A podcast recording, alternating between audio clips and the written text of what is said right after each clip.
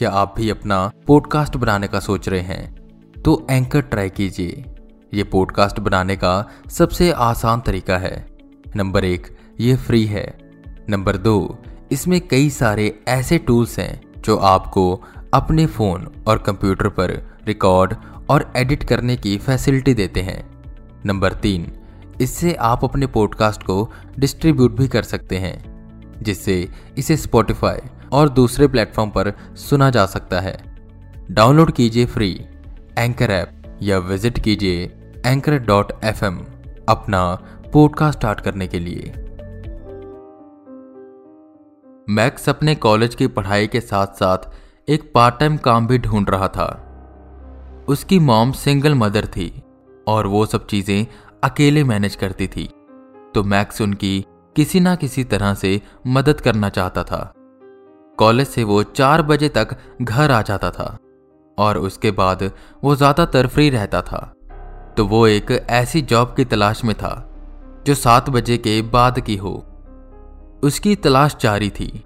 वो स्टोर्स में जाता, शॉप्स में जाता कि कहीं तो उसे काम मिल जाए।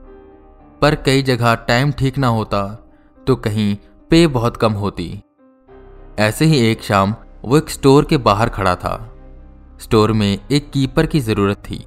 वो अंदर गया इंक्वायरी की, पर यहाँ भी वही हुआ, जो बाकी जगह होता था। पे बहुत कम थी। वो हताश होकर बाहर आया और एक बेंच पर बैठ गया। सोच में पड़ा, वो बड़ा विचलित हो गया। एक पल उसके मन में ख्याल आया कि उसे इतनी कम पे में कर लेना चाहिए। सूरज छुप गया था और लोग काम से अपने घर जा रहे थे। मैक्स का आज मन नहीं कर रहा था। वो इतना हताश हो चुका था कि उसे कुछ समझ नहीं आ रहा था। उतनी देर में एक काले रंग का लंबा ओवरकोट पहने एक शख्स उसके पास आया। चेहरा साफ़ साफ़ दिख नहीं रहा था। भारी आवाज़ में उसने कहा, काम की तलाश में हो। मैक्स ने ऊपर की ओर सिर किया और हाँ में जवाब दिया, यही पास में जो जंगल है ना, उसमें एक लेबोरेटरी है। उसमें एक शख्स की ज़रूरत है। काम करोगे। मैक्स के मन में खुशी की एक लहर दौड़ी। सैलरी और काम क्या होगा? मैक्स ने पूछा। जिस पर उस शख्स ने उसे सब बताया। सैलरी सुनकर वो खुश हो गया, क्योंकि इतने पैसे उसे कोई दे नहीं रहा था, और इस पैसे से उसके घर का खर्चा और कॉलेज की फ़ीस भी भरी जा सकती थी। और काम बस रात के 11 बजे से 4 बजे तक था। उसने पूरा शेड्यूल सेट किया कि कॉलेज से आकर वो थोड़ी देर सो जाया करेगा और चार बजे से लेकर सात बजे तक भी थोड़ी देर सो जाया करेगा। इससे उसकी नींद पूरी हो जाएगी। पर उस शख्स ने अभी काम नहीं बताया था। उसने कहा, मेरे साथ चलो, मैं लेबोरेटरी में ही काम समझाऊँगा। मैक्स उस शख्स के साथ साथ चल रहा था। वो जंगल में पहुँचे। कच्चे रास्ते से होते हुए वो आगे बढ़ रहे थे। आसपास पूरा सन्नाटा था। एक अजीब सी चुप्पी थी वहाँ। कहीं कुछ गड़बड़ तो नहीं, मैक्स के मन में ख्याल आया। पर वो उस शख्स के पीछे पीछे चलता रहा। धीरे धीरे उसे कुछ टूटी दीवारें दिखाई देने लगी और वो एक खंडर के सामने पहुँचे। उस शख्स ने कहा, आओ। क्या? यहाँ? मैक्स ने हैरान होते हुए कहा, हाँ, मेरे साथ चलो। उस शख्स ने कहा कितनी ही देर में उस खंडर से दो लोग बाहर आए, जिन्होंने व्हाइट कलर का कोट पहना हुआ था, जैसे डॉक्टर पहनते हैं। मैक्स उसके साथ साथ अंदर गया। एक टूटे फूटे कमरे में वो दाखिल हुए। शख्स ने कहा यहाँ पर एक खास तरह की रिसर्च होती है और तुम्हें ये बातें गुप्त रखनी है। अगर तुमने ये बात किसी को बताई तो इतना बोल उसने अपना बड़ा सा ओवरकोट थोड़ा साइड किया और मैक्स ने एक गन देखी। वो सब समझ गया, पर उसे डर भी लग रहा था। वो सोच में पड़ गया कि उसका ये फैसला सही है या गलत। पर अब काफ़ी देर हो चुकी थी। उस शख्स ने एक कार्ड निकाला और एक पुरानी टंगी फ़ोटो के साइड में स्लाइड किया, जिससे उस कमरे में मौजूद अलमारी ऊपर की ओर उठ गई। और अंदर से धुआँ सा कुछ बाहर आया। आओ, मेरे पीछे आओ। उस शख्स ने कहा, मैक्स पीछे पीछे गया। कुछ तो गड़बड़ थी। मैक्स ये बार बार सोच रहा था, पर अंदर सच में रिसर्च हो रही थी। बहुत से लोग थे, सफ़ेद कोट पहने काम कर रहे थे। कोई केमिकल मिला रहा था तो कोई मशीन पर काम कर रहा था। कुछ लोग उसे रेड कलर के कोट में नज़र आए, पर वो कोट रेड नहीं था, उस पर खून लगा हुआ था। दो लोग सामने से आ रहे थे जिनके हाथों में ग्लव्स और कोट पूरा खून से सना हुआ था। मैक्स ये देखकर डर गया। डरने की ज़रूरत नहीं, शख्स ने कहा, यहाँ पर रिसर्च होती है, जिसमें जानवरों पर रिसर्च भी शामिल है। अच्छा मैक्स ने कहा, और एक और कमरा पार कर वो सबसे आखिर में पहुँचे, जहाँ उतनी सफ़ाई नहीं थी और वहाँ एक बड़ी सी मशीन थी। सामने एक लिफ्ट जैसा कुछ था और खूब सारे बॉक्स रखे हुए थे, जो कि बंद थे, पर वहाँ बड़ी अजीब सी बदबू आ रही थी। यहाँ काम करना है, मैक्स ने कहा। शख्स ने हा में सिर हिलाया। एक शख्स मशीन के पास भी खड़ा था, पर उसके कपड़े अलग से थे, बिल्कुल डार्क रेड। उसने सर्जिकल मास्क भी पहना हुआ था। मैक्स को भी वो कपड़े पहनाए गए और वो मास्क लगाया गया। फिर एक और शख्स आया।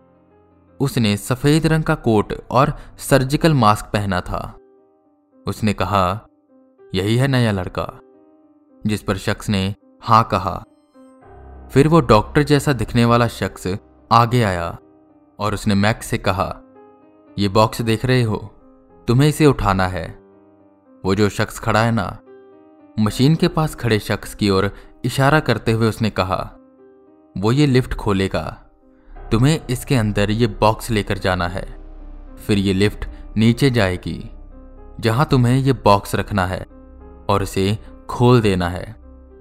पर ध्यान रहे, इसके अंदर नहीं झांकना। चुपचाप वापस लिफ्ट में आ जाना है। फिर एक मिनट बाद वो शख्स बटन दबाएगा, जिससे लिफ्ट ऊपर आ जाएगी। और कोई लापरवाही नहीं होनी चाहिए। एक मिनट के अंदर बॉक्स रखकर वापस आना है और ये तुम्हें एक बारह बजे और फिर तीन बजे करना है। समझ आया तुम्हें? डॉक्टर ने पूछा, जिसमें मैक्स ने हा में सिर हिलाया। काम ज़्यादा मुश्किल नहीं लग रहा था और पेमेंट काफ़ी अच्छी थी। उसने सोचा नीचे कोई जानवर रहता होगा, जिसका ये खाना होगा। बारह बजने को थे। ठीक है, टाइम होने वाला है। चलो, तैयार हो जाओ। डॉक्टर ने कहा, जिस पर मैक्स ने वो बॉक्स उठाया और लिफ्ट के सामने खड़ा हो गया।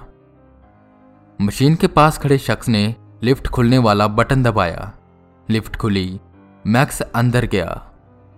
उसमें लाइट भी लाल रंग की जल रही थी। मैक्स को थोड़ा डर लगा। लिफ्ट बंद हुई। और जैसे जैसे लिफ्ट नीचे जा रही थी, उसकी दिल की धड़कनें तेज होने लगी।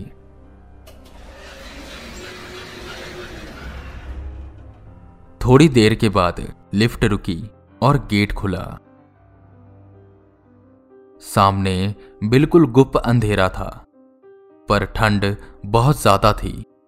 रह रहकर एक अजीब सी आवाज़ आ रही थी। मैक्स लिफ्ट से बाहर निकला। बड़ी गंदी बदबू आ रही थी। उसने बॉक्स रखा और खोला। फटाफट अपने हाथ से नाक को ढका और जल्दी से लिफ्ट की ओर भागा। लिफ्ट में पहुँचते ही कुछ सेकंड बाद लिफ्ट बंद हुई और ऊपर की ओर जाने लगी। आधे रास्ते पहुँचते ही मैक्स को अजीबो गरीब आवाज़ें सुनाई देने लगी। ये आवाज़ें सुनकर वो सहम गया। ऊपर आते ही वो लिफ्ट से निकला और हाफते हुए पूछने लगा, आखिर नीचे क्या है? ये जानना तुम्हारे लिए ज़रूरी नहीं, डॉक्टर ने कहा और उस शख्स के साथ बाहर चला गया। अब वहाँ बस वो मशीन वाला शख्स जिसने अपना नाम मैथ्यू बताया, वो और मैक्स बचे थे। मैक्स ने मैथ्यू से बातें शुरू की। जिस पर मैथ्यू बताता है कि अभी वो भी यहाँ नया है। उसे बस एक महीना हुआ और उसने कहा कि मैक से पहले जो शख्स यहाँ था, एक दिन वो नीचे गया, एक मिनट के अंदर आया नहीं और मैंने लिफ्ट ऑन कर दी। बाद में ये रेड वाला बटन दबाया तो ज़ोर ज़ोर से चीखों की आवाज़ आने लगी। मुझे ये मना किया गया है कि मैं दोबारा लिफ्ट नीचे नहीं भेज सकता और ना ही खुद नीचे जा सकता हूँ। वो लिफ्ट खाली आई थी। इन्होंने कहा, वो नीचे फंस गया था और नौकरी से बाहर निकाल दिया गया, क्योंकि उसने यहाँ के प्रोटोकॉल को तोड़ा था। पर मुझे तो बात कुछ और लगती है। मैक्स भी हैरान हुआ। खैर, ठीक तीन बजे फिर यही चीज़ फॉलो हुई और मैक्स वापस आया। उसने सोचा, चार पाँच दिन करके देखता हूँ। अगर अजीब लगेगा तो छोड़ दूँगा। पर उसे यह काम करते हुए हफ़्ता हो गया। मेहनत ज़्यादा थी नहीं, और पैसे काफ़ी अच्छे थे। तो वो उसे कंटिन्यू रखना चाहता था। हालाँकि उसके मन में कई बार आया कि इस बॉक्स के अंदर आखिर होता क्या है। उसे देखना था, नीचे कौन है और क्या होता है वहाँ पर? यह जिज्ञासा शांत नहीं हो रही थी।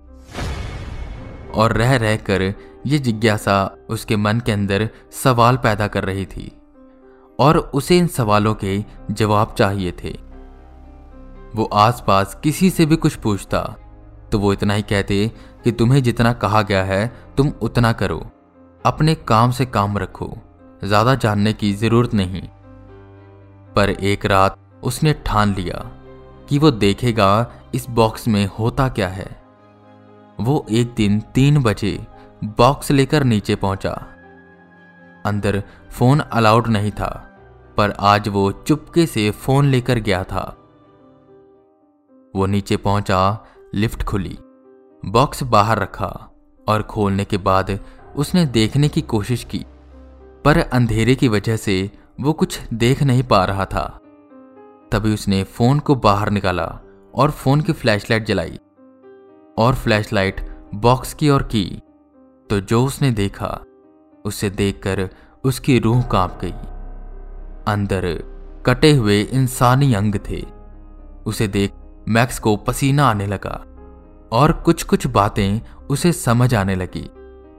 वो पीछे की ओर गया कि तब तक लिफ्ट बंद हो गई। अरे एक मिनट हो गया। मैक्स चीखा और लिफ्ट की ओर भागा, पर तब तक देर हो चुकी थी। लिफ्ट जा चुकी थी।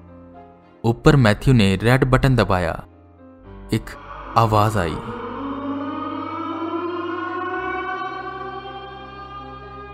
चारों तरफ़ गुप अंधेरा था, पर मैक्स को बहुत सी चमकती हुई आँखें दिखाई दे रही थी। कुछ आँखें बड़ी तो कुछ छोटी। गुर्राने की आवाज़ चारों तरफ़ से आ रही थी। डब्बे से थोड़ी ही दूर, ज़मीन पर पड़ा मैक्स डर से काँप रहा था कि दौड़ने की आवाज़ें आने लगी और वो जिनकी आँखें थी, डब्बे से निकालकर अंग खाने लगे। तेज तेज खाने की आवाज़ आ रही थी, हड्डियों के चिड़कने की, मांस के फटने की। लहू ज़मीन पर गिर रहा था। फ़ोन उसके हाथ में था और फ्लैशलाइट का मुँह ज़मीन की ओर। उसे उन आँखों की ओर घुमाने की मैक्स की हिम्मत नहीं हो रही थी, पर उसे भागने का रास्ता ढूंढना था। उसने हिम्मत जुटाई और आसपास टॉर्च घुमाने लगा कि उसे कहीं कोई दरवाज़ा मिल जाए। पर आसपास तो मानो जैसे कुछ था ही नहीं। ऊपर की ओर छत नहीं दिख रही थी, न बगल में कोई दरवाज़ा। पर अब मैक्स को जो उसके सामने खड़े थे, वो दिखाई दे रहे थे, और वो मैक्स को देख रहे थे। बड़े बड़े पैर, उनमें तेज धार नखून बड़े बड़े जबड़े, आँखें बड़ी, जिन पर पलक नहीं थी, चमड़ी का रंग पूरा गाढ़ा लाल बड़े बड़े दांत और मुँह से लार टपक रही थी, जैसे कोई दैत्य। वो उसकी ओर धीरे धीरे बढ़ने लगे और मैथ्यू को मैक्स के चीखने की आवाज़ सुनाई दी। और अगले दिन से काम पर मैक्स नहीं, बल्कि विल्सन आने लगा। आई होप आपको ये कहानी पसंद आई होगी, और अगर आपको ये कहानी पसंद आई है तो प्लीज़ इसे शेयर करें, मेरे शो को रेटिंग्स दें और फॉलो करें।